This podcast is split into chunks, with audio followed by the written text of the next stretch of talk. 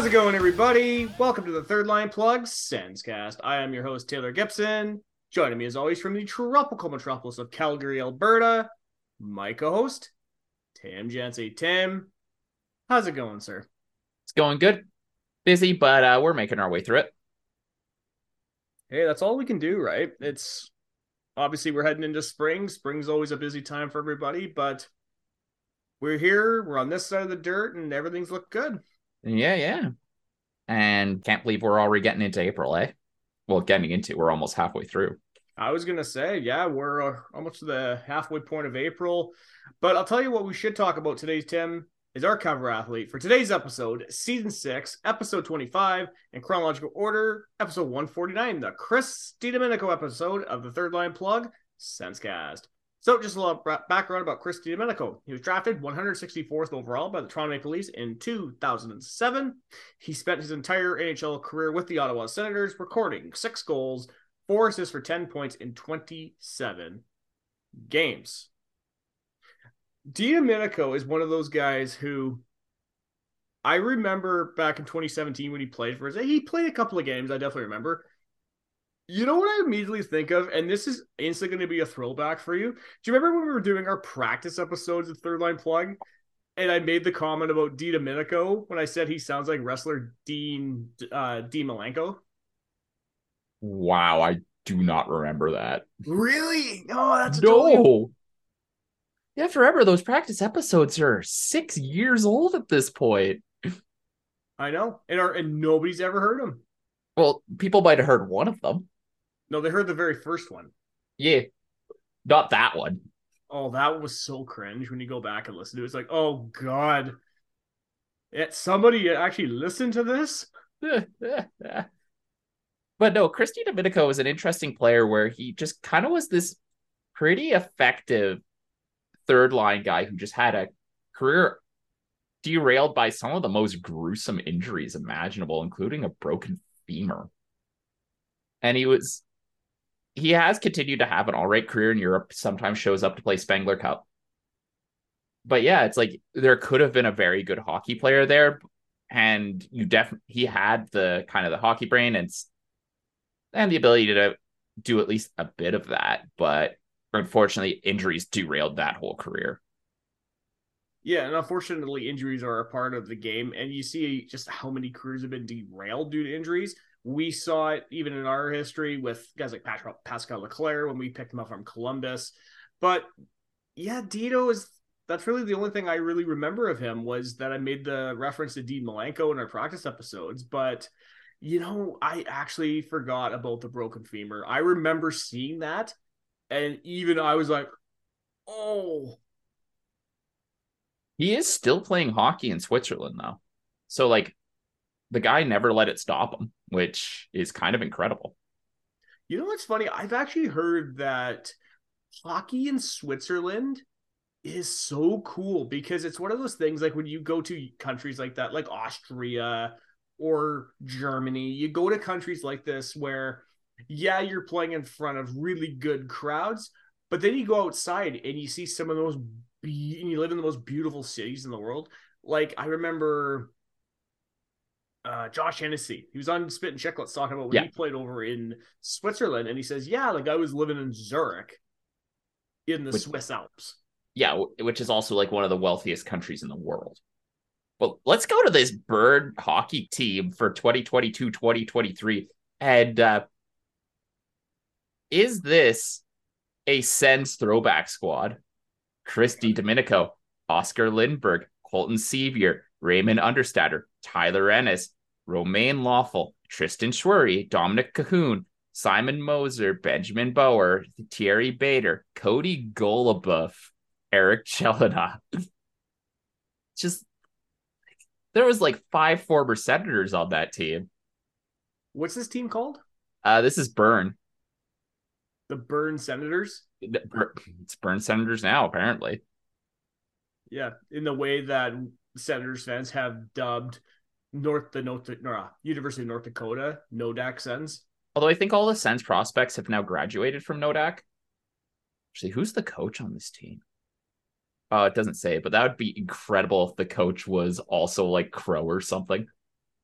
he was coaching over there. I think he got suspended or fired or something this past year because he what did he do? He wasn't like a racial slur, but it was a homophobic slur on the bench. Oh, like that time he called Chris Sopel a slur. Yeah. Yeah. I I will tell you one thing. I remember Brent Sopel's a Canuck, and my dad, I remember, hated him.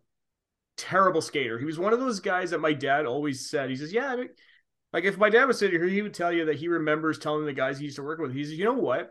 I bet you anything. If I had a foot race with Brent Sopel up and down the ice, he probably could have beat him. Like, Solps was just one of those guys that you watch. He was such just such a lumbering skater that you just questioned why were you in the NHL? Wow. But I mean, hockey like 20 years ago was so much different than it is now, though. Like if you go back and watch games like 2003, you just questioned why any of us thought that was good. It almost feels like something good did come out of that lockout because, like, yeah, hockey has changed so much.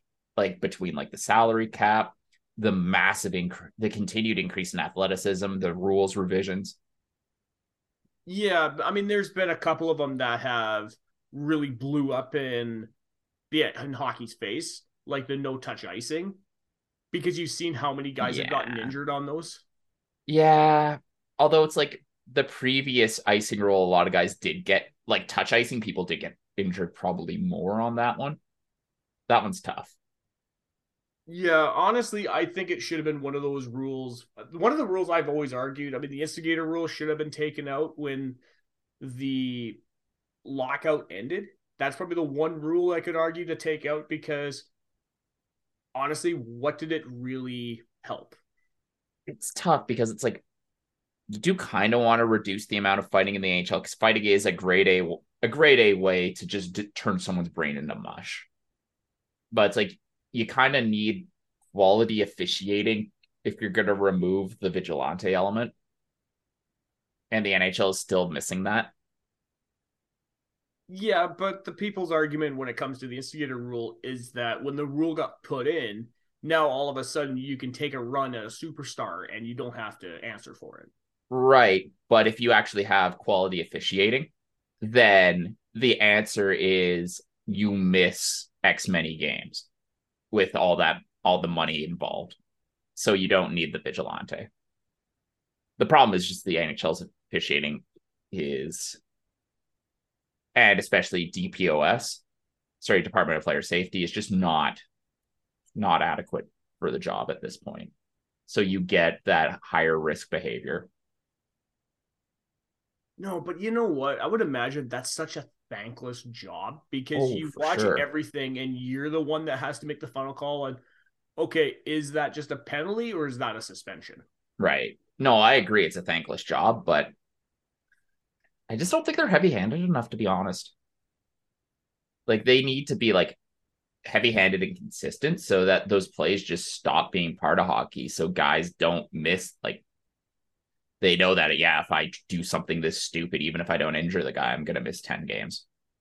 And I think that's why that you see a lot of ex tough guys go into that role because they can put themselves in that position of, okay, if I was doing this, what would be the appropriate call to action? Yeah. Because it's still Peros, right? I believe it's Parros if I'm not mistaken. Which I mean, he's an incredibly smart individual. I think he went to Princeton or something.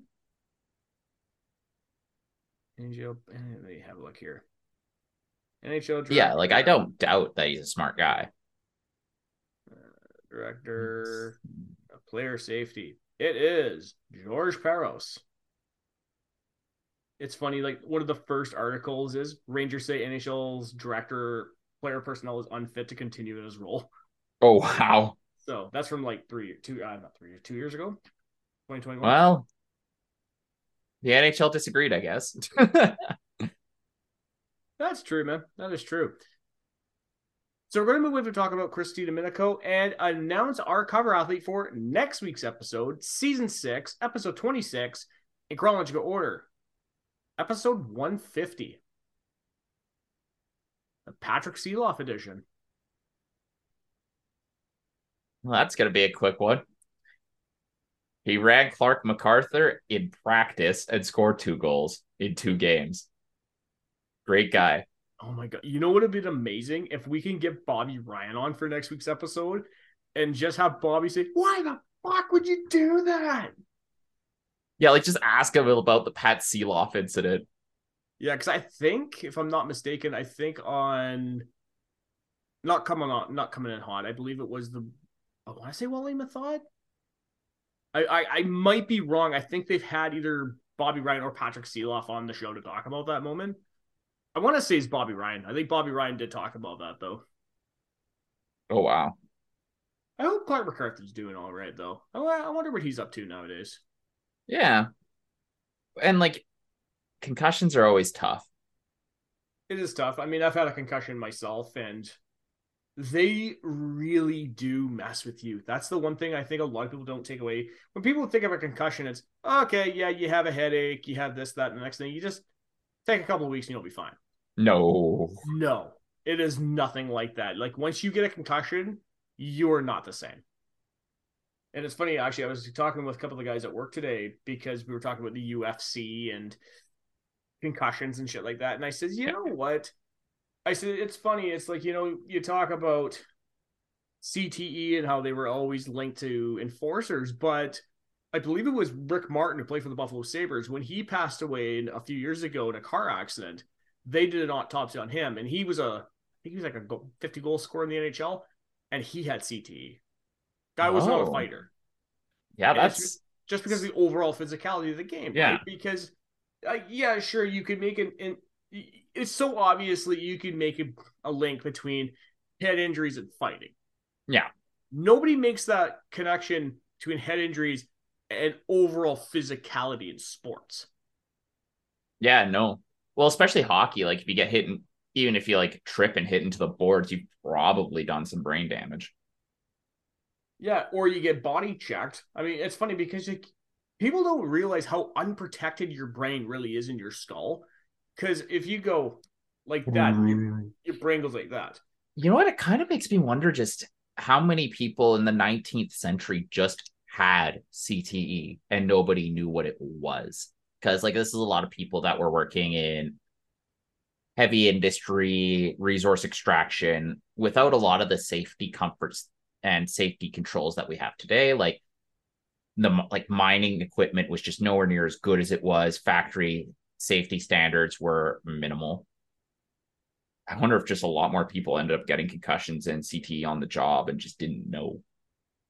Yeah, well, it's also the the information over the last 20 years of what we know now about CTE. And actually, that's what we're talking about. We're talking about one of the guys I work with, he mentioned about being punch drunk. Yeah. Because when you take a punch and you just kind of stand there and you're all foggy, I says, yeah, like that was a term like a hundred years ago, but then it's evolved to what we know as CTE. Mm-hmm. Well, it's sort of like how shell shock became PTSD. Yeah, it's exactly what it was. It's just a different name. Yeah. Yeah. So yeah, you know, as much as we can honestly sit here and just go off about Patrick Sieloff and all that good stuff, ultimately inevitable, Tim, that I like to ask the question because our listeners like knowing how has your week been going? It's been good.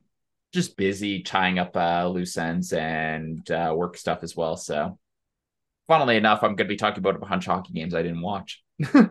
That's fair. Now, I know for our listeners who listen to this podcast, your lovely wife Chelsea just entered the room, and I love the fact that her sweater is in Sens colors. Oh, that's actually dark blue. It doesn't really show up well in the camera. Oh, is it? Yeah. So uh, I remember uh, we are just looking for like final costume bits one day at Value Village, and uh, we just saw that on the rack. Chelsea's like, "Oh, Tim, you'd like that?" I'm like, "Yeah, I would." So we bought it, and now she wears it. I didn't say that at all. Well, we bought it for me, and then it was like, no, "You're the one who wears it." Section, and I got, and you're like, "Oh yeah, I like that sweater," and I went, "I was grabbing it for you." Oh, okay. You know, I never never thought that too. this episode would have a Chelsea appearance, and now we got a Chelsea appearance. now we got one. I like it. Yeah, I don't know. I didn't even think that was blue because what I'm seeing on the screen, it's black what I'm hearing is I need a better webcam. Maybe. Maybe. but it's one of those things where it's like that photo on social media years ago about what was it? Oh, the was dress it- is it black and gold? Was it black and gold and white? No, black and blue or white and gold. gold? Yeah.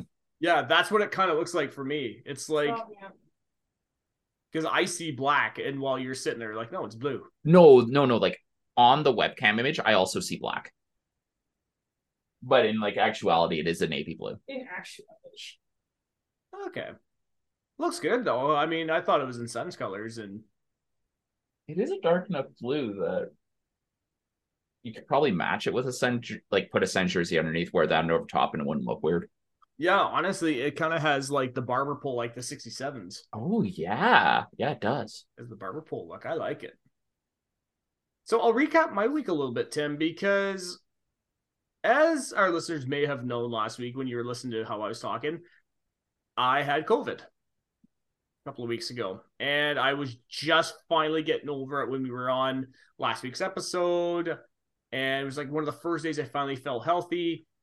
And then Katrina got sick. and that sucks. And you and I were talking about this off air because it was just so shitty how like she spent all that time looking after me. I got healthy and then she got sick. but at least it means like one of you's healthy enough to kind of take care of the other. So silver linings, I guess. It's true. I mean, it's definitely one of those things where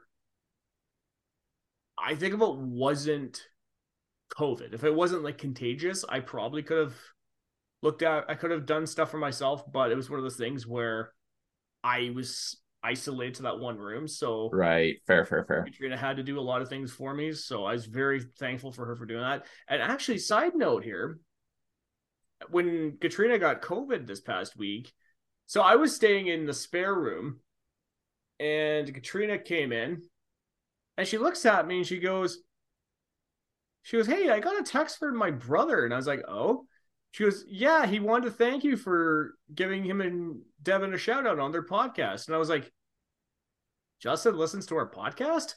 We gave them a shout out. Yeah, I remember I gave uh, her brother. yeah. Yeah, apparently her brother Justin listens to the podcast. And Had no apparently, I don't. I've never once even spoken to this guy, and I never even knew that he listened to the podcast. Yeah, that's awesome. Yeah, well, when she told me that, my first reaction was, "Oh, what do I have to explain?" And she's like, "Oh no, no, it's a good thing." Oh, okay. Oh, very good, very good. We accept that. Now, actually, one question I didn't get a chance to ask Tim because we just passed Easter weekend. Did you and Chelsea get up to anything, or just keeping it low key? I got baptized. Okay, now I think we've we have talked about this on the show, correct, Him? Yeah, I think so. So I guess I could just quickly explain the Easter. So how it works is that whenever the Catholic Church uh, baptizes adults, it always happens Easter, like the Easter Vigil, which is uh, uh, it was originally a like a midnight mass that started like the night of the Saturday going into the Sunday, but then the church realized maybe maybe that's not a good idea, so they just made it Saturday night, starting whenever it gets dark. And so like the mass actually starts in like complete darkness. Then like the priest proceeds in with the people that are about to get baptized, and the deacons with them with a giant candle. And then everyone else has little candles that they light from the big candle. So then like all of a sudden, like the church is just awash in candlelight. And uh, they sing like an ancient hymn. Then we put out the candles and use like a spotlight and read a bunch of readings from the Old Testament, sing some hymns, and then the lights come on. Okay. And then they do uh, the gospel readings, uh, proclaim Jesus is alive, and then uh, they go on and do the baptisms. And some churches they'll do like sprinkle water on the head for the baptism. Our church does full immersion. Okay, so they fully dunked I got dunked. Like the whole body goes in. Oh, the whole body goes in. Okay, I, I have seen those things when they're in Jer- Jerusalem and they do that in the water, but Yeah. I didn't Yes. think they actually did that in an actual church. Oh yeah, we rented like a. Guess it's a hot tub, but it was like a big enough tub that like if an adult's kneeling down, and someone like pushes on their back, the whole body goes under. Okay, so it's not like a you, you know those big metal like ice tubs, like ice baths and shit. No, thankfully it was nicer than that. Okay, it was like one of those inflatable ones, and uh, I was at the church earlier in the day for uh, some other stuff that we had to do pre baptism, and uh, the hot tub arrived earlier than expected, so I had to help people like rearrange a bunch of stuff so we could get this thing into church. And it's like, how is it the first time that I go into a confessional is to move stuff around to access the door so the hot the thing that I'm going to get baptized in can get in here. Quite honestly, that sounds ridiculous. like a great story though that you have. Oh yeah, no, it's a good story.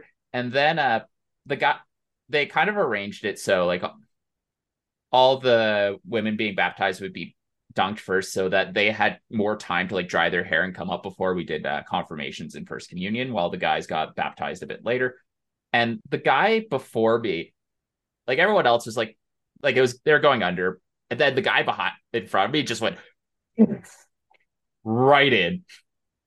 And like and everyone's like yeah i'm like okay. How do i i gotta follow that up now. Yeah, so I just like let my body go limp as the priest pushes me in. My nose hits the bottom of the tub. and uh, so you get bap- when you get baptized, it's like I baptize you in the name of the Father, in the Son, and the Holy Spirit. I was gonna say, what are you from from New York?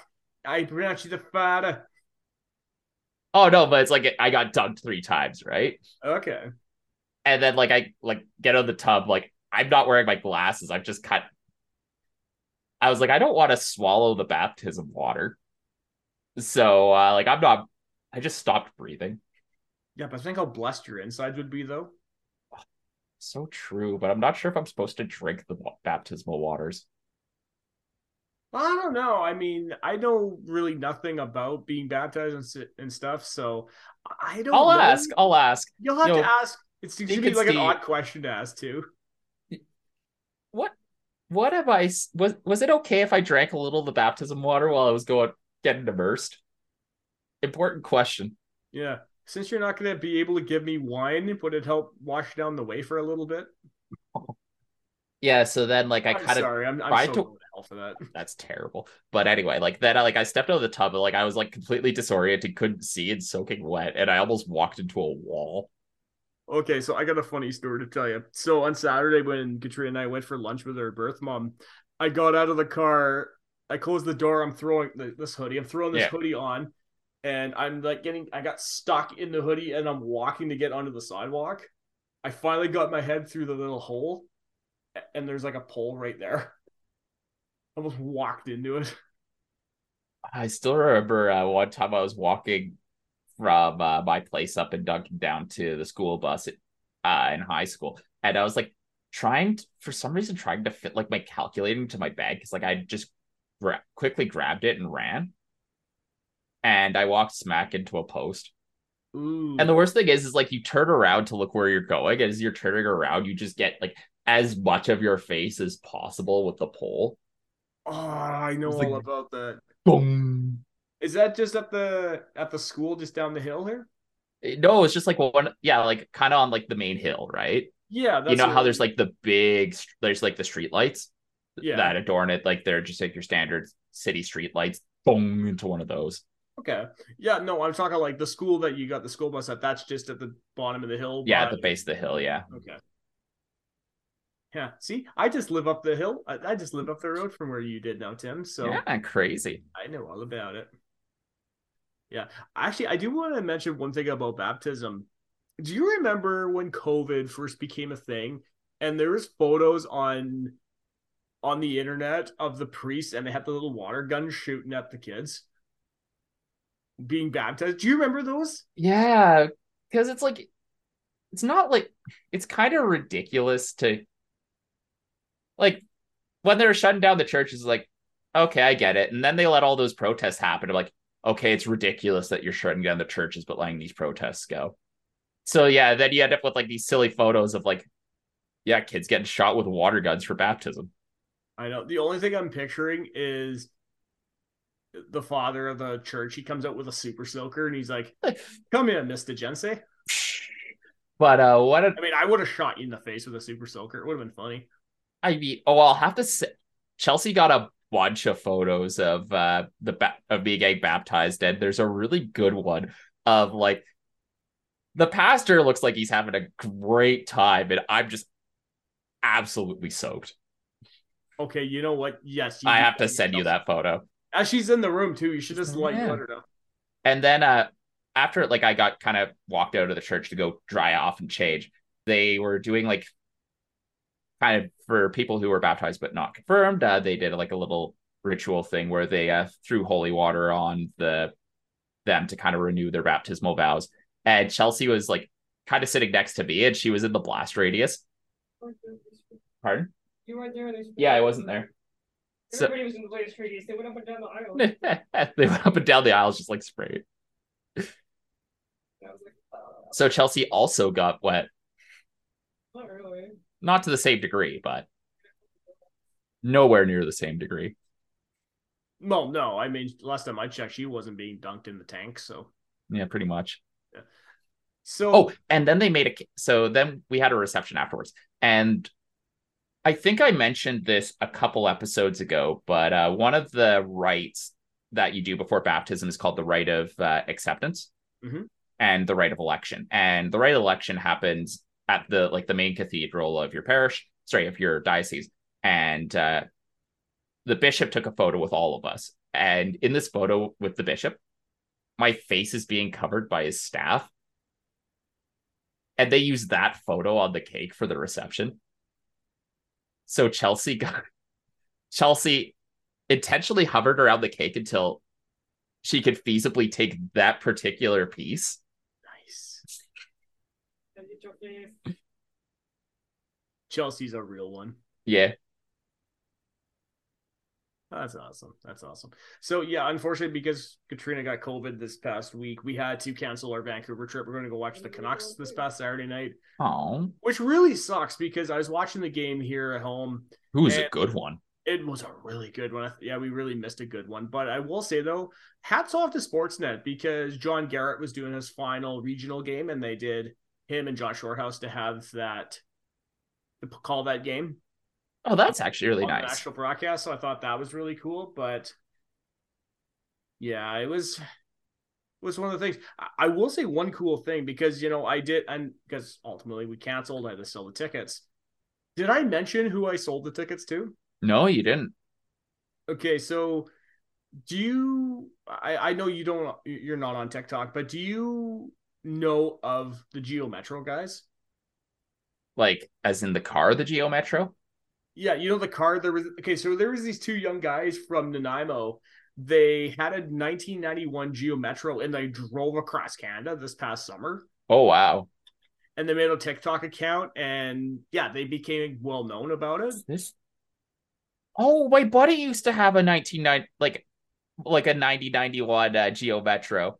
And it was like the most ghetto car ever. But the Yeah. gas mileage was sublime. Oh my god, it was amazing for them driving across Canada. But anyway, so on my other podcast at Great White Gipster, I got a chance to interview the Geo Metro guys back in September. And Matt, who's one of the Geo Metro guys, is a big Flames fan. So I sold my tickets to him. Nice. Yeah. Yeah. one- I remember the Geo Metros. And I remember I've done a road trip in a Geo Metro before. Okay, you need to tell this story. We only went to Seattle, Uh, but it was just like, yeah, just being crammed in the back of a Geo Metro with uh, like three other dudes. Oh, that's brutal. Can you imagine that Geo Metro and the i5 going? "Eh."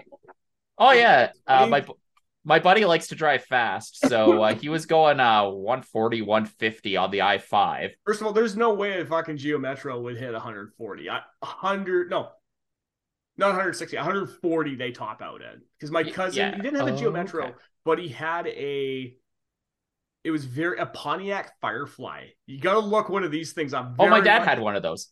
Did he? Yeah, that thing. would- Yeah, he got that thing easily to 140. I oh my god, it was funny because it's one of those cars where for those who don't know what a Pontiac Firefly is, please please Google what that is because I remember my cousins had one of those when they were teenagers. And we went to the driving I, I've told this story. We went to the driving range when I was a kid and we were leaving, and my cousin started doing donuts in the Firefly. Which, by the way, you'd be amazed that that car could do it. do they even sell subcompacts anymore? I Like just so. as a class of car? no, I, I think that's completely been eliminated now. Yeah, but yeah, my dad had it a Pontiac Firefly. and That thing was awesome in the in the UK because like in Britain, like the roads are tiny, right? Oh my god, yes. Yeah, so like the subcompact was actually really nice. Oh god, can you imagine driving a North American vehicle in Japan where the roads are UK sized or smaller? No. That like oh yeah, I want to see someone take like an H2 or an H3 or something to go drive in Japan or like the Escalade. Oh my god. Okay. So you see this picture here? That's what my cousins look like. Yeah, that looks like so Yeah. uh It was a white one, but it had like the square front. yeah. Oh my god. God, that oh god, those things are ugly, man. Oh, good times, good times. So let's move away from talking about our week, Tim, because we actually are going to talk about something that we usually don't talk about anymore on the show. Let's talk about last week's episode because now generally we just eliminated this from the rundown because honestly, it gets to a point where it's like, It was good. Tim didn't listen to it. yes, neither did Tay. He recorded, edited, and everything, and he hasn't listened to it back. But this past week, though, we got a really chat. We got a really cool opportunity chat with a gentleman from TikTok at that Solar Bears fan, John Hill. Great guy. I mean, I've been a fan of his for a while now, and we should talk about our experience working with him on the show last week, Tim. It was actually pretty fun. I'm really glad we got to talk about Solar Bears because man, those jerseys are sharp. Right? It's weird. And you know what's funny? Actually, there's a YouTuber called The Hockey Guy, and he was showing off his American Hockey League team jerseys.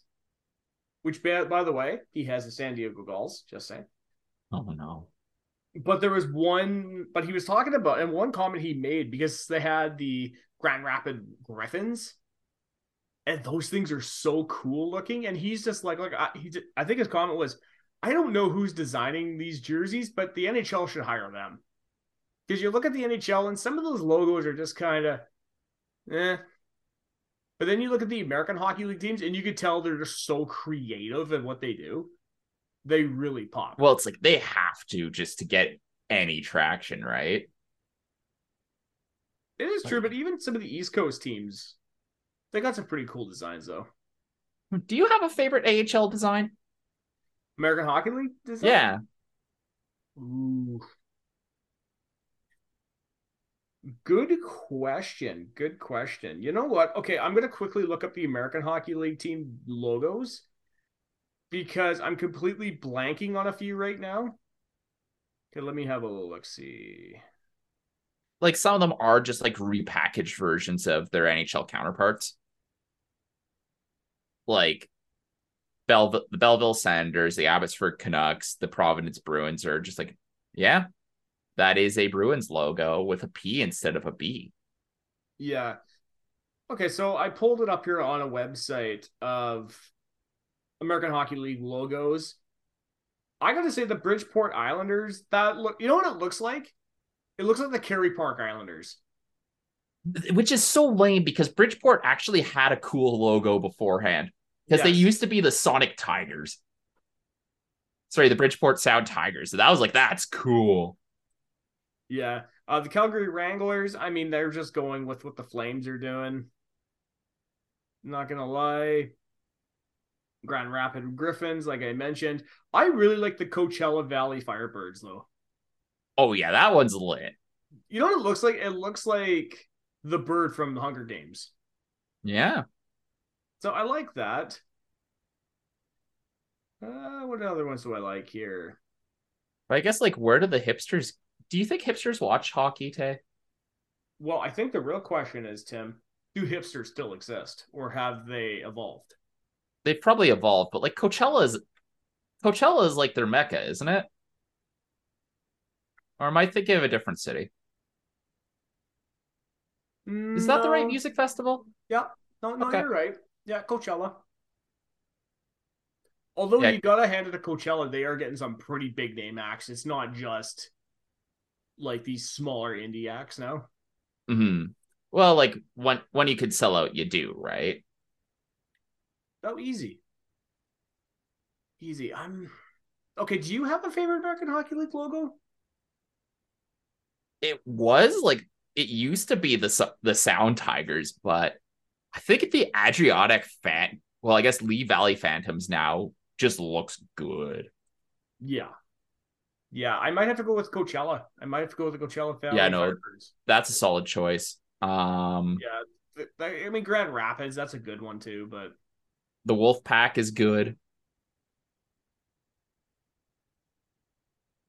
yeah, The Hershey Bears is always a fun one. the Manitoba Moose. Oh yeah, I forgot the Moose are still around.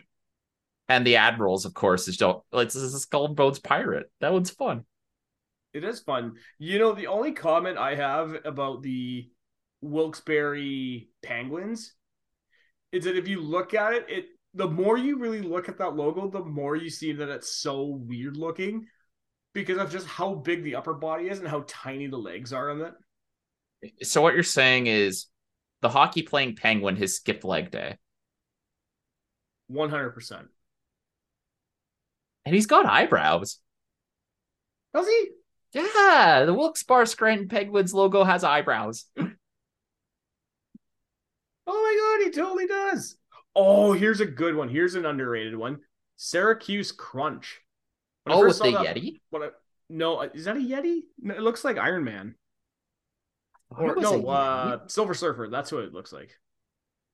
I have to look at this one again. There's the Barracuda. I always thought the Syracuse Crunch were a Yeti. No, you're right. What are they going for there? I'm not sure. I mean, the Chicago Wolves. I think if anything, that one needs to be updated. Yeah. Although, did you hear that apparently next season the Chicago Wolves are going to be the, one of the first American Hockey League teams in almost 20 years to be just independently run by themselves Wait, they're not someone's uh, farm team? as of next year? No, That's weird. Because at one point they were two teams farm team. Atlanta. Yeah. Well, actually, you know what? Those there have been American Hockey League teams that have been for both. Because Cincinnati, when they had a team, the Cincinnati Mighty Ducks, they were the American Hockey League team for Anaheim and Detroit. Yeah, like it's not uncommon. And I remember in Sean, like Sean Avery writes about it in his book that like it was super weird because like you could tell like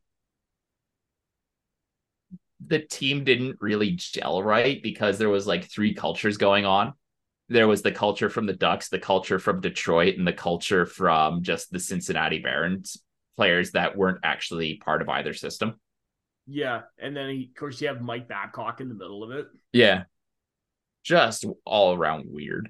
Yeah, I think I have Aves' book around here somewhere. I brought it with me, so Yeah. Good book. I have to. I'll have to read it, reread it here in a little while. Good one. But yeah, I'm gonna say Chicago Wolves definitely needs to be updated because you could definitely do. But it, you know what? though, Chicago Wolves, I can honestly see them doing just being independent, just because they do so well there. Yeah. They're one of the AHL teams that just hasn't moved around a lot. Like them, Rochester, Wilkes-Barre, Providence. Providence. Yep. Well, yeah, but you know what though? That goes to show what a really good relationship between the American and hockey NHL teams, though. Yeah. Like Boston will always be in Providence, Buffalo will always be in Rochester. I'll- I was always I was a little surprised that Adirondack moved to Lehigh Valley, honestly. But then again, like Pennsylvania can be a little weird that way. Yeah, because you don't realize how spread out Pennsylvania really is until you look at a map. Because I always assumed like Pittsburgh and Philadelphia were fairly close to each other. No, and they're they like a not. they're like Pittsburgh's a, at the other end of Yeah. this fucking state. they're like a three hour, three, four, five hour drive from each other. Like I remember, uh, like uh, got a few friends from Pittsburgh who drove up to Toronto. I'm like, oh, that. I thought it would be like, oh, that's probably only gonna be like a seven hour drive. I was just thinking it was like closer to Philadelphia, and then you just hit up on the highway and cross over. But uh, no, Pittsburgh was a lot further south than I thought. Yeah, because I know even with Katrina, and like we have plans to go to the East Coast one day to go do a big hockey trip where we do all New York teams, Jersey, Philly, possibly Boston if we can get up there. But yeah, I looked at him like, oh yeah, Pennsylvania, Philly, and Pittsburgh. That'll be easy. I look how far apart they are, and I was like, uh, maybe don't do that. But I tell you something that I will do though, Tim, is segue into this little segment I like to call Top of the Hour.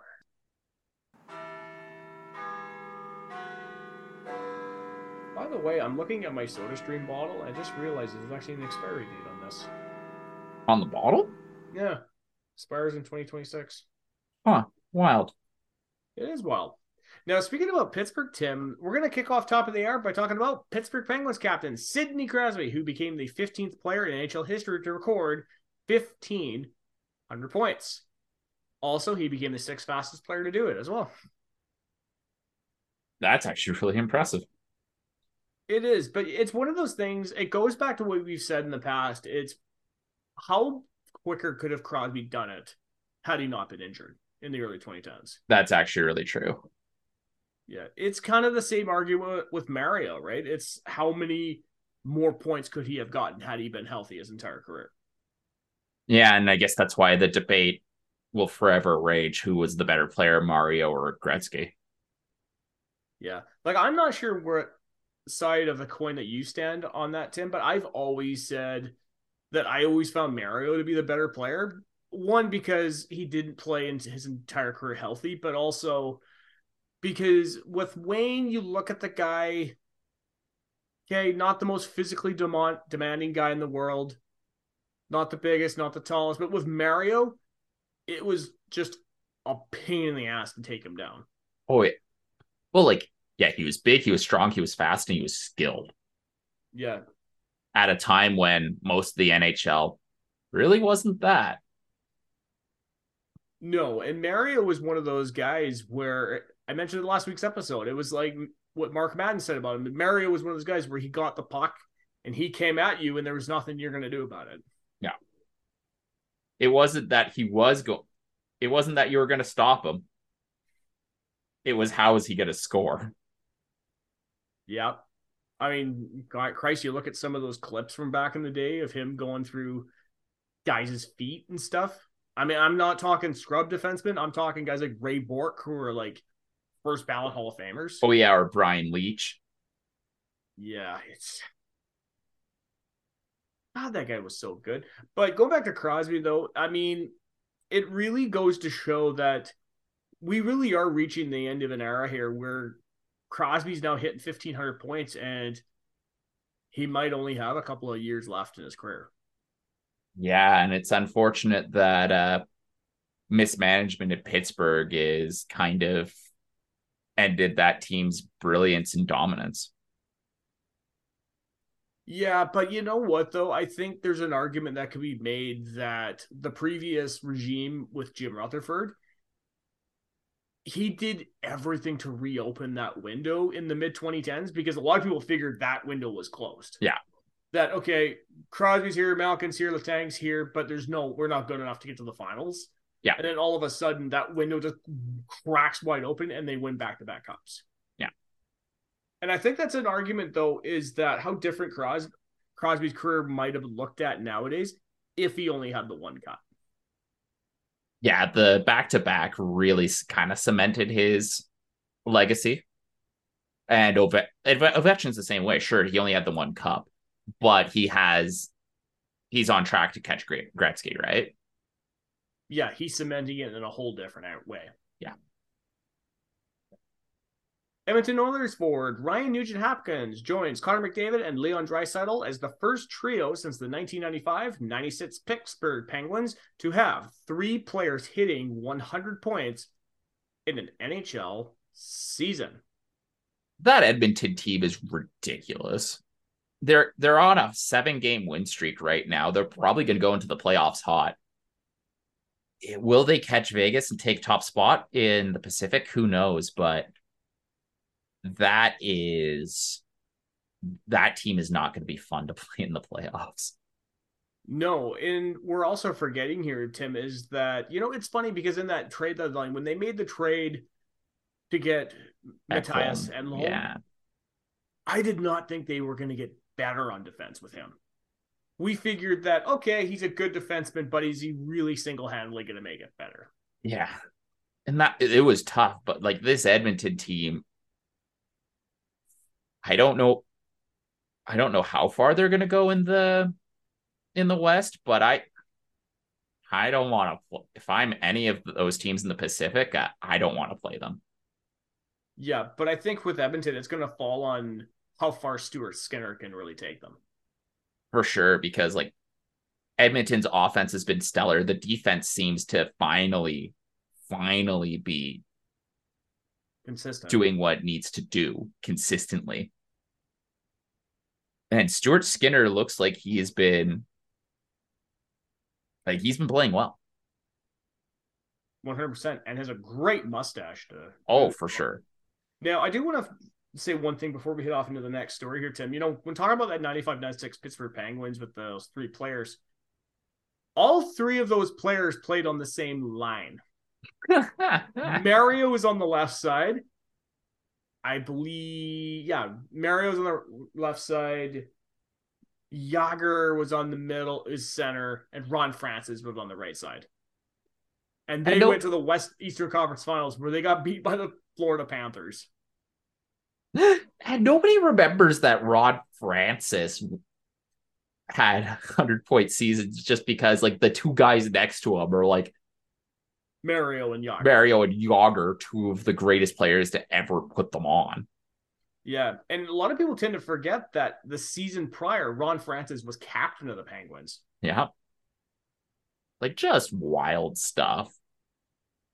You know, when Ron, you know, when we talk about the most highly underappreciated players of all time, you got to throw Ron Francis's name in there. You really do. You really do.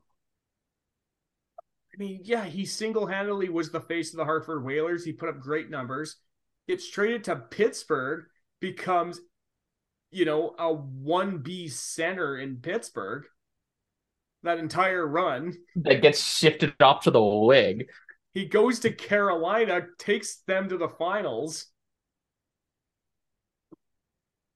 And I think he's been a legit, legitimately a pretty good GM too.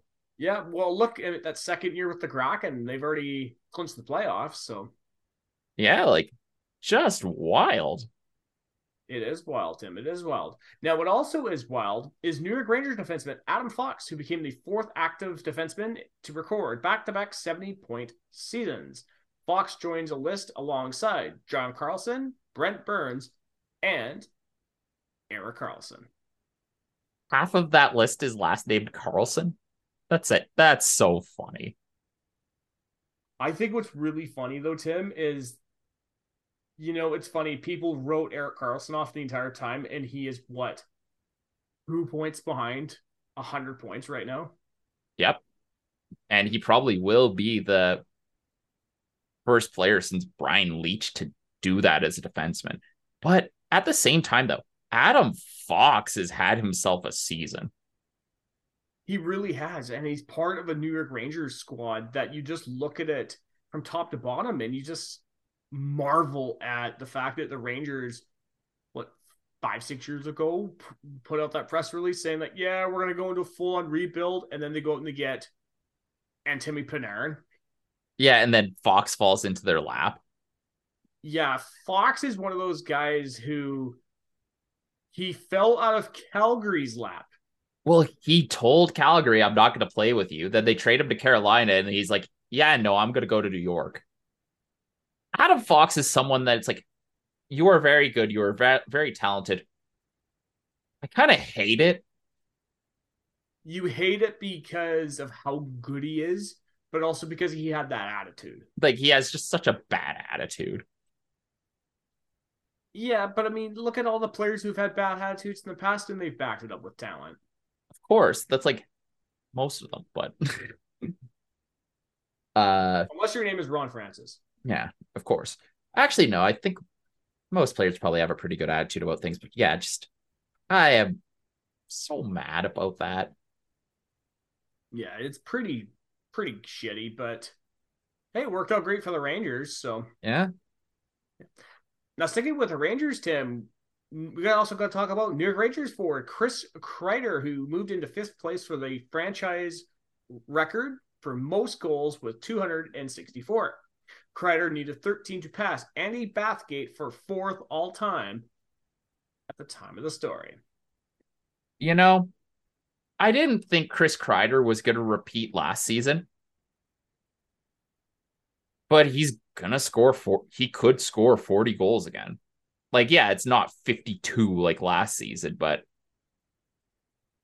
36 is respectable. which I think, if I'm not mistaken, I think he was the first Ranger since since Jagr to do it. Yeah.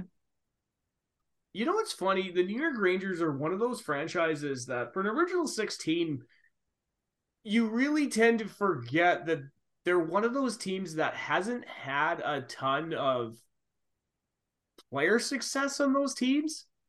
If you really think about it, they don't have many Norris Trophy winners. They don't have a Hart Trophy winner.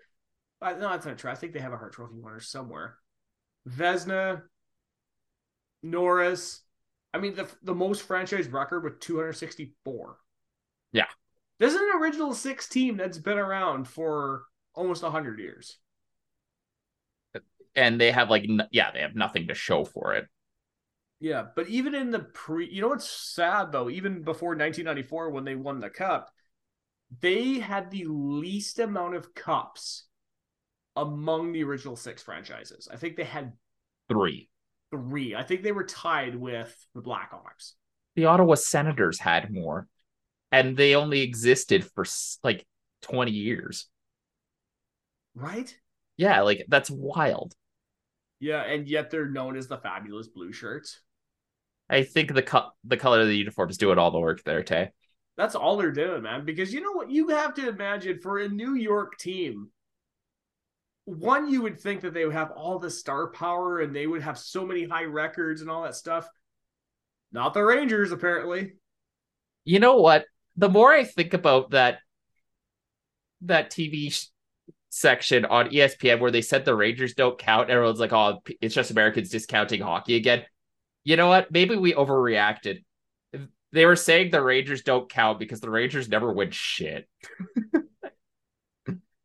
It's true. I mean, you really think that, you know, you got teams like the Giants who have more Super Bowls. No, I think they ha- I think they're equal. I think they have four Super Bowls so they're four cups. Or do you just look at? Do you think that the Yankees just look at them and like, ah, that's cute? I think the Yankees are like, well, nobody argues who who is New York's team. Like no one at all. right? That's like that's like if you're a New York fan and you think that the Jets are like the New York team when the Giants have four Super Bowls. Yeah. Just Or like, I guess no, I guess the Giants are, would be more of a Jersey team though. Well, they have the New York the New York name, right? True, but I mean they they had all that success playing in Jersey though. Oh yeah. Oh yeah, they they did move. Yeah. Toronto Maple Leafs defenseman Morgan Rielly moved into a tie for fifth alongside Bryan McCabe for most 40 plus point seasons by defensemen in franchise history. Wait, the Giants used to play out a Yankee Stadium? Yep. What? How do you fit a football state a football field inside a baseball stadium? Surprisingly, it was pretty snug. Not surprised at all. I'm just amazed they fit it. Well, I think if I'm not mistaken, I think the Jets played at a Shea Stadium where the Mets played. The Giants also played out of Shea Stadium. Yeah, and now the Jets and the Giants both share a stadium in New Jersey. MetLife, yeah. Yeah, like they haven't actually played in New York since 76. I know, and they spent two years. They played at Yale. Which New Haven's not even that close. You know, it's it's sad because the NFL network did a whole thing about this. I think the show was called The Timeline, where they talked about the Giants move into New Jersey and when they won the Super Bowl with Lawrence Taylor and all those guys. and how they were talking about how Munaki was like this little town in Jersey where I guess near the stadium and they were gonna host the Super Bowl parade because man because New York told them to fuck off. it's true. It's honestly it's one of those stories that you can't make that up. That the, the that the mayor of New York City basically told New Jersey, "Oh, okay. Well, you want to play there? You'll be paying for the fucking parade." and then the active mayor, and then like the, uh, not the active mayor, but his like, the guy acting like the acting mayor. He goes to the stadium where they're doing the Super Bowl parade, and they booed him. Incredible. It's honestly, I'll have to show it to you one day. It's honestly a great, great documentary. Now, going back to talk about Morgan Rielly, Tim, and you know, one comment I have to do make him up Bryan McCabe. You know, for the disrespect that we show him when it comes to the own goal in overtime, uh-huh. You, you tend to forget like him having five 40 plus, plus point seasons was not that crazy at one time. And now you got yeah. Morgan Rielly here. Yeah, and Morgan Rielly is definitely one of those guys where I don't even know what to say about him. Because like I do wonder, like, is he really a number one defenseman? But then he just puts up the points. You're like, okay, I guess. Because like it never looks right with him, you know? It, he looks very stiff. And he kind of has like the Erik Karlsson thing going on where the offense is good, but the defense is suspicious to say the least. Like it was, it's not as bad as it was with Jake Gardiner. mm-hmm. but it's like the defense is just questionable to the point where I think like between Morgan Rielly and Thomas Chabot, Morgan Rielly, I think right now the offense is a little better, but Chabot's defense is miles miles ahead of what Morgan Rielly does. Yeah, but it also even helps. this season. I know, but the thing is about Morgan Rielly is that he really is. He's kind of like what Chabot was the last couple of seasons, where he was just kind of left on an island by himself. But then again, like Morgan, it's not like Morgan Rielly has bad lately. Has had bad pairings because he's playing with TJ Brodie. And TJ but, Brodie is a very good defenseman. Yeah, but early on in his career, I mean, you look at some of the guys he got paired with, and you're like, oh, like Dion Phaneuf and Jake Gardiner. Yeah. Yeah, yeah let's look we, up like the 2017 season. This will be wild. We got the last laugh because at least we won a playoff series with Dion. I don't know how. Yeah, I don't know how, but no, sorry, we won two playoff series with Dion. At the same time, though, like the 2017, I don't know how people actually thought Toronto was going to win a playoff series in 2017, 2018 with uh, these defense pairings. Okay. Rielly Hainsey. Ooh. Zaitsev Gardiner. Polak and Borgman or Carrick and Dermott. That was the defense for the 2017 2018 team. But they still had Matthews. Like they had Matthews. That's how they got into the playoffs. But uh Hainsey, Rielly, Zaitsev, Gardiner as your top four. What what is that? like holy. Oh, and then there was the CC year where it was the Rielly Ceci pairing. Four games. That's all it took Toronto fans to hate him was four games. Oh wow. Yeah, these these D pairings are that's nightmare fuel. Right? At least once they got like TJ Brodie really solidified things there. Yeah. And Jake Muzzin when he And Muzzin, yeah. But man. Like we make fun of the like Ottawa's defense, but yeah. Actually, it's kind of wild that in uh, 2020, 2021, the Leafs actually only played six defensemen for more than 250 minutes. Really? Yeah. That's actually really impressive. Very few teams do that. Damn. Well, Tim, we're going to close off top of the hour by talking about the Calgary Flames and their forward, Mikael Backlund, who moved into ninth for the. Oh, excuse me. Calgary Flames forward Mikael Backlund moved into ninth for most career road points in franchise history with 227. Backlund was two points behind Kent Nilsson for eighth at the time of the story. It's really good to hear when guys kind of get neat records, especially in a Masterson season. And for a guy who's definitely more defensive focused, it's good to see that he's pretty clutch. Sorry, break clutch. And this has all happened in a season where I believe he got, I think it was Backlund or was it Rasmus Andersson that got hit in a sidewalk while riding a scooter in Detroit? Andersson. It was Andersson. Yeah. Okay. But it's like, yeah, like it's very cool, very wild. Love to see it. Yeah. And you know what's funny? I bet how fucked up the car must have been. Yeah. It's a very big thing to hit. It is true, Tim. It is true. Well, Tim, that wraps up top of the hour for this week, which can mean only one thing. Time talking about some games. Now we got four games on the schedule. We've got the Sens versus the Blue Jackets, Sens versus the Hurricanes, Sens versus the Panthers for the Tkachuk Bowl, and the Lightning versus the Senators. But before we do that, let's hit the music.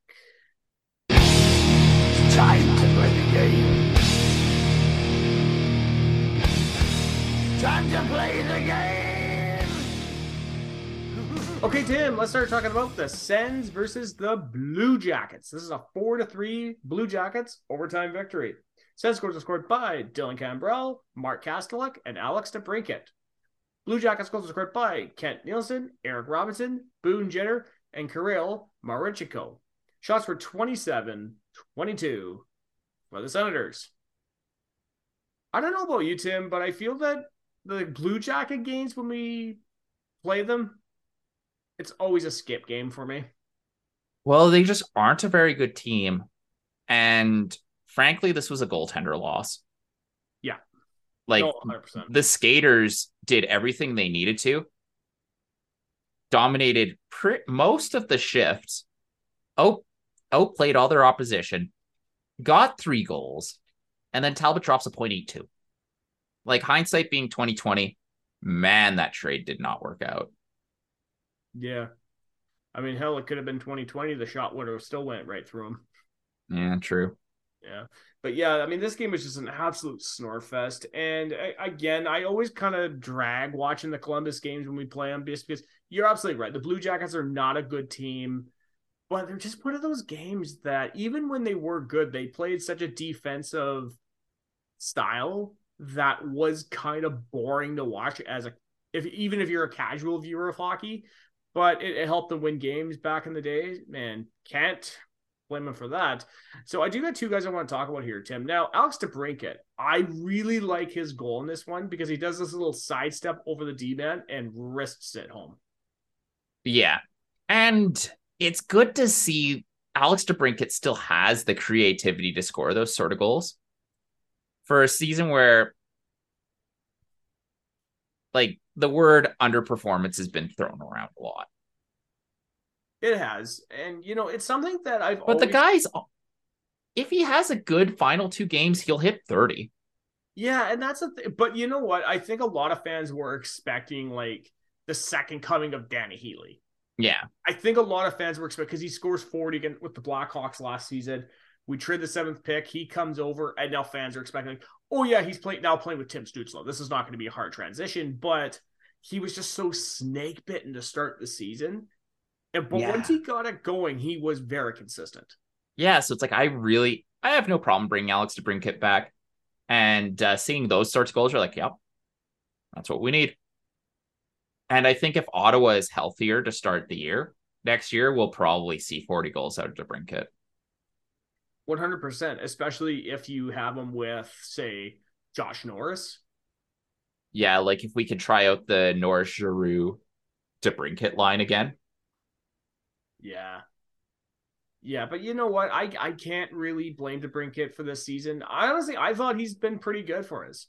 So, and I've been happy. I think I had pretty tepid expectations because I wanted to see what he does here.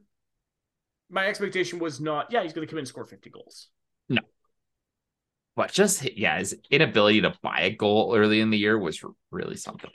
Uh but the funny thing about DeBrincat is like his underlying was still good. It was just all of a sudden the finishing just fell off a cliff. Just very weird. It is weird, but he made up for it by at least becoming a very good playmaker, though. Yeah. And Oh, I think sure. that's. I, I know I have it in my notes here on one of the games. I believe it was. It's the next game up, so I'll bring up the comment here. But yeah, I, again, he made up for being such a good playmaker because he figured it out. Because he played with guys like Claude Giroux. He made plays for Tim Stützle. He made plays for these guys, so you can't say he didn't perform. Yeah, and it's not even a down year for points for him. No, No, he just got points in other ways. Exactly. And another guy I want to talk about, and this is something that you mentioned about this was a goalie loss, Cam Talbot. And news broke today that the Senators were not going to bring him back for next season, and I'm not surprised on that one. Apparently, there haven't been any talks for new contracts since December, but games like this really did reinforce the fans' beliefs that the Sens should not bring him back next year. Yeah, and like the hard thing is, is just Cam Talbot's health wasn't great this season either. No. And uh, let's just hope that Anton Forsberg is healthier. The Ottawa Senators are going for what seemed like a position of strength at the beginning of the year to a pretty big question mark. Because like if Anton Forsberg's career is done due to that gruesome double MCL that he suffered, the the Ottawa Senators are missing a starter. Yeah, and it's not like they can go to free agency and try and pick up a guy because honestly, there's just not many goalies hitting, hitting free agency this year. Yeah, you have to wonder if maybe you can try to pry Swayman out of Boston. Yeah, you do that, and I know even some fans. I don't think it's, I don't think it's plausible. Try to get Thatcher Demko from Vancouver, but I just Um, think that price tag would be so high. Like, there's no way the Sens would go for it. I don't think Ottawa even has the assets. No, and plus, I mean, I couldn't see the Bruins trading Swayman within the division though. No. Be nice, but I just can't see it. Well, it's like I don't. Yeah, they don't have to trade Swayman. No, exactly. I mean, fuck, they won 63 games with both. So, Yeah, because like he's cost controlled RFA, just coming off his ELC, right? Yeah. Yeah, but it's going to depend on the Bruins cap situation too. But the Senators are not exactly going to be No. big into the cap, right? Because they only have, what, 10 million bucks next season to sign a couple of guys? Yeah. Yeah, because like, well, DeBrincat's new contract. Shane Pinto's new contract. Well, who knows what actually happens with Travis Hamonic. And then Brännström's RFA again. Yeah. Because I think right now the Senators have 15 million to play with, but like, yeah, Josh Norris is on the IR. So that brings you down to about eight. Sens versus Hurricanes. This is a 3 to 2 Hurricanes overtime victory. Sens goals scored by Claude Giroux and Brady Tkachuk. Excuse me. Hurricanes goals scored by Jesperi Kotkaniemi, Braden Brady Skjei, and Martin Necas in overtime. Shots for 37 28 for the Hurricanes. I really got to give it to Leevi Meriläinen in this game. 34 saves, a .19 919 save percentage. Looked really solid for a young guy. Yeah. Even if he got the the L. The funny thing is, is like Ottawa and Carolina played pretty tight at even strength, but that Carolina power play was just clicking. And that really was the difference. Especially because like Antti Raanta also played very well for Carolina. hmm No, he played very well for the Hurricanes. And the Hurricanes are one of those teams that, for whatever reason, and I've never been able to figure this out, they have always had our number. They're just one of those teams, even when the Hurricanes were not good. They were one of those teams that you looked at, they came into the building like, oh, yeah, that's going to be an easy W. And for some reason, through some bullshit, they would end up beating us. But then again, we cashed in all that karma in one night last year with the Forsberg game. That is true. Like I think that was the moment when I think most people kind of realized that oh, Forsberg might actually be the starter here because he had been consistently good and then had an elite game on top of that. Now we were talking about Alex DeBrincat a few minutes ago. Now he did have two assists in this game, and again, it really shows that he doesn't need to score to be an efficient player or effective Mhm. player for the Ottawa Senators. Yeah, and he just has that really good offensive toolkit that he's been able to use in a myriad of different situations. I've actually been through these games. I've actually been pleasantly surprised with the play of uh, and Bernard Docker. They're getting easier minutes, but they're thriving in them. Mhm. Like their main matchups were uh, Brady Skjei, uh, Pesce, Gauthier, and Chatfield, and they won those. And they actually looked pretty good doing it. So, like, the, I know it's like kind of meaningless, nothing meaningless minutes near the end of the season, but maybe they come out rejuvenated and uh, both of them push for spots at training camp next year. And then all of a sudden, Ottawa's cap situation gets a little better. yeah, it'd be really nice. I'm not gonna lie with you, Tim. So, Tim, do you have any more comments on this game before we head off into the third game of the evening? nope. Okay. Now, normally I would say that it's time to turn attention to the third game of the evening, but I believe one final time for this year, Tim, that it is time for the Tkachuk Bowl.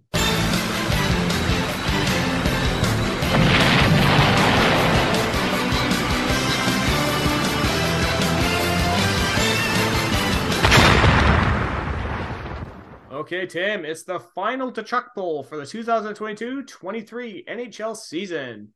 Sens versus Panthers. Matthew's side took this by a score of 7 to 2. Sens goals scored by Claude Giroux and Ridly Greig. Panthers goals scored by Aleksander Barkov with two, Brandon Montour, Sam Reinhart, Etu Lustar Leinen, Nick Cousins, and Gustav Forsling. Shots were 58 30 for the Senators. Now, You rarely, rarely lose a game like that. yeah, but you know what, Tim? When we get a score like this, there's only one clip that needs to be played.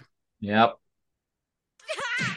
He's already dead.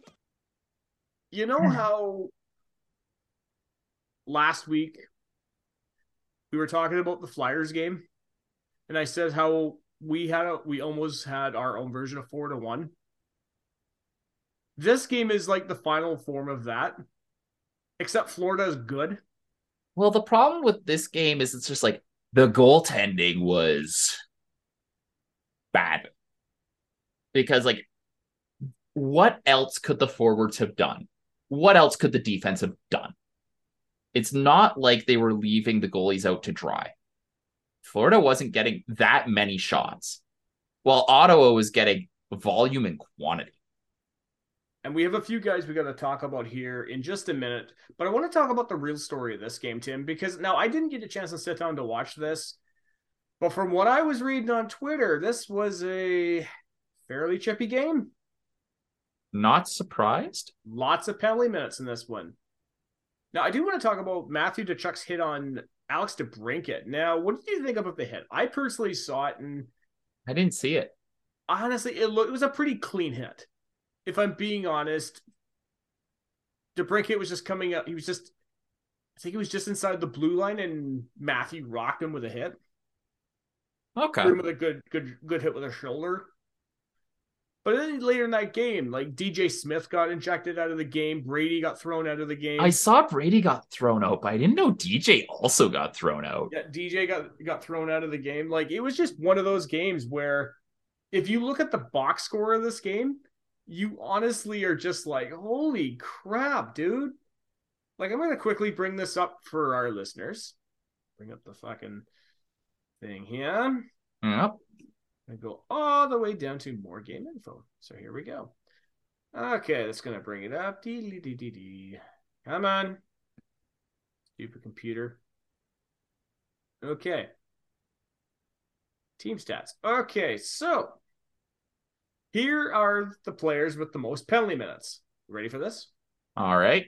Mark Kastelic, Patrick Brown, and Brady Tkachuk had 17 penalty minutes. Okay.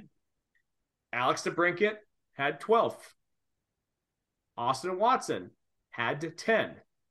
So this Mhm. that's just the Suns side. Now let's look at the Panthers side. Matthew Tkachuk, 17. Marc Staal, 15. Mahura, 10. Givani Smith had 21. What? And only Bra- Brady was the only one who got a misconduct? Yep. From what I understand. No, I think wow. Mark, I think Marc Staal got thrown out of the game too. I think he got five in a game. Okay, okay. 'cause otherwise that's uh that's quite a lot of penalties. It was. Now, the two guys I do want to talk about, they're both from the Florida Panthers. Alex Lyman. Or sorry, Alex Lyon. Alex Leon. Leon, Lyon, whatever Yeah. you want to call him. 56 saves, a .966 save percentage. He's 5 and 0. Imagine them running him if and when Florida makes the playoffs. If I was a Boston fan, I would be so mad if you got goalied like that. Well, especially when you win 63 games, you break the record. And now you got to go up against this young goalie. Although it's like I think well, Florida is probably if Florida continues playing like that, they're clear of the second wild card slot. Because I think they're I think they're guaranteed at least one point. Yeah, they beat they took Toronto to overtime, so they're guaranteed at least one point. hmm So I think they're pretty clear. They will more than likely be the first wild card, not the second. So they will play one of Carolina, New Jersey, or New York. And the other guy I want to talk about here, Brandon Montour. Now, he became the first Panthers defenseman to post multiple four point games, but also he hit 70 points for the very first time in his career. Oh wow. Good for him. 100%, man. 100%. Now, we're going to move on and talk about the fourth and final game of the evening Lightning versus Senators. This is a 7 to 4 Senators victory. Lightning goals are scored by Steven Stamkos, Brandon Hagel, Victor Hedman, and Brayden Point. Sens goals are scored by Drake Batherson, Julien Gauthier, Patrick Brown, Alex DeBrincat, Igor Sokolov with his first NHL goal, Mark Kastelic, and Claude Giroux. Shots for 40, 24 for the Senators. Now, this is again, this is a, a game that I didn't really get a chance to sit down and watch much of, but you really got to hand it to our bottom six for getting Ottawa the W in this game. Yeah, and like that was kind it's funny how just bottom six scoring was hard to find for the Senators at the beginning of the year. And now all of a sudden it's kind of there. And I've been pretty happy with just the play of like especially Mark Kastelic and Dylan Gambrell's been playing pretty well as well. So it'll be interesting to see who comes back, who's gone next season. But I expect like well, I, I expect Kastelic will probably be the team's fourth center. He would have to be, right? Yeah. Because yeah, the team probably lines up Stützle, Norris, Pinto, Kastelic. Then either Gambrell's gone or lines up at, in uh, that kind of 13th forward role. Patrick Brown's gone. Yeah, so you can definitely see where the Senators are kind of lining up, and it looks pretty good. And what? I Tampa just hasn't looked right. And they're kind of slumping into the playoffs. Yeah, but you know what? The one thing about Tampa Bay, and we've we said, you know, we found this out hard way in the past, is that Tampa Bay is not a team that you can really ca- count out once the playoffs start. That's true, but it's not looking good. No, but I think for Tampa Bay, when you watch him play the Sens, is that they're not playing Vasilevskiy. They're playing. They're playing Brian Elliott. So if But- they do, if they do go, say Tampa Bay, Toronto in the first round. Yeah. Ian Mendes mentioned this on a recent podcast. He says that Toronto fans have to have a mindset of they're going into the series already down one nothing because Vasilevskiy is going to steal Tampa a game. That's fair. That's fair. But it's also like ugh, the, those forwards look cooked. Yeah. Like that's the worry. I don't see them getting back to the finals. I see them maybe winning a playoff series and then bowing out in the second round. Yeah. Because like I don't the way Boston's playing right now and has basically played this entire season. I don't see them losing to either the Islanders or Pittsburgh. No. No, that's an easy sweep right there. And yeah. And if the temp if Tampa Toronto is another long series, that second round series is not going to be fun for whoever wins that. No. No, it really isn't. I mean, well, especially if Boston sweeps the first round, they go into the second fresh. And Yeah. now you're going to have to face most likely Tampa Bay. Because let's be honest, Toronto's not going to win the playoffs this year. Oh no. I'm not sure Ta- Vasilevskiy can steal four games. I mean, he single handedly won them the series last year, other him and Nick Paul. Oh, that's true. Yeah, because they they looked not good last year. No, they did not. I remember watching those games in the first round thinking, there's no way that Tampa Bay should be winning this. But then again, I guess like if we go by fancy stats, Florida's taking it to Toronto right now. So yeah, who knows? Yes, Toronto's been better of the two, but I'm not sure if Toronto's been good. Well, no, I think Toronto's been good. But like, yeah, they haven't exactly been rip roaring it either, other than a, a drubbing of Montreal. Yeah, Toronto has not been inspiring as of late. So yeah, maybe it is just two teams fumble into a two very good teams sleepwalk into the playoffs, and who knows? So I've got a couple players we're going to talk about here. First off, Igor Sokolov, his first NHL goal. Now let's talk about the play in general because I'm sorry if I'm not sure who the Bolts defenseman was, but he blows a tire. Sokolov gets the puck, and you know his first reaction go to your backhand, but he kind of goes halfway to his backhand and tips it between his legs. Okay, that's cool. move. That's cool. I'd like to see I'd like to see Sokolov get a bit stronger over the offseason and really push for his spot in Ottawa come next season because he is a good player. He is a really good player. Or at least I think he has the ability to be a good player. He is, and he's got such a good attitude too. Hmm He just seems like a guy who's just so genuinely happy to be there. Yeah, and like what more can you ask for? Exactly. Now, Julien Gauthier is a guy I want to talk about here, not so much because of the fact he scored, but because of how he scored. Now, as some people know who listen to this podcast, Joe Sakic was my favorite player growing up. Yep.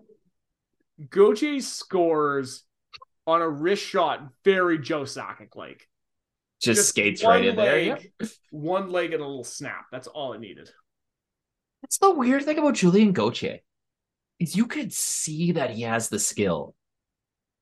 It's just never, and he's fast. It just never seems to be put together, you know? Yeah, such a Sens player too, right? Yeah, he's definitely one of us. One of us. One. One of us. And the last guy I want to talk about here, Alex DeBrincat. Now, I might be wrong on this, but I believe he did score a goal in the second period that got called off due to being offside.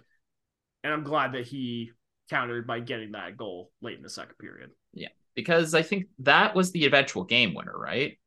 No, so one, two, No, uh, three, Giroud- four. Sokolov's was. No, Sokolov got his first. Uh, Kastelic got made it five, six, three, six, four, and then Claude Giroux scored the empty netter. Yeah. Well, Sokolov's fifth goal was the was the eventual winner. But uh yeah, no, that's awesome. Absolutely, man. Absolutely. So, Tim, I don't have any more comments to make on these games. If you want to head after the close for another episode. Yeah, sounds good, my dude. Well, guys, thank you so much for listening to the Third Line Plug Senscast. I hope you've enjoyed it because, believe me, Tim and I love recording it for you. You can find the show on iTunes, Spotify, SoundCloud, and Google Play, as well as on Twitter and Instagram at Third Line Plug. You can find me on both at Great White Kipster, and you can find Tim on Twitter at M901 Honey Badger. So, Tim, next week's episode is our season six finale All righty. Hard to believe, man. It's hard to believe we've already done our sixth season. And we only got two games to talk about for next week. We've got this evening's game versus the Carolina Hurricanes at home, which we are currently winning five, sorry, three to two. And Thursday, we clo- we close out the 2022-2023 season with a game in Buffalo versus the Sabres. Be a good way to end off a season that if we just got a little luckier, we probably would have made the playoffs. Yeah. But unfortunately, it is what it is, Tim. Until next week, guys, I am your host, Taylor Gibson. And this has been Tim Jensen. Go, guys. Woo!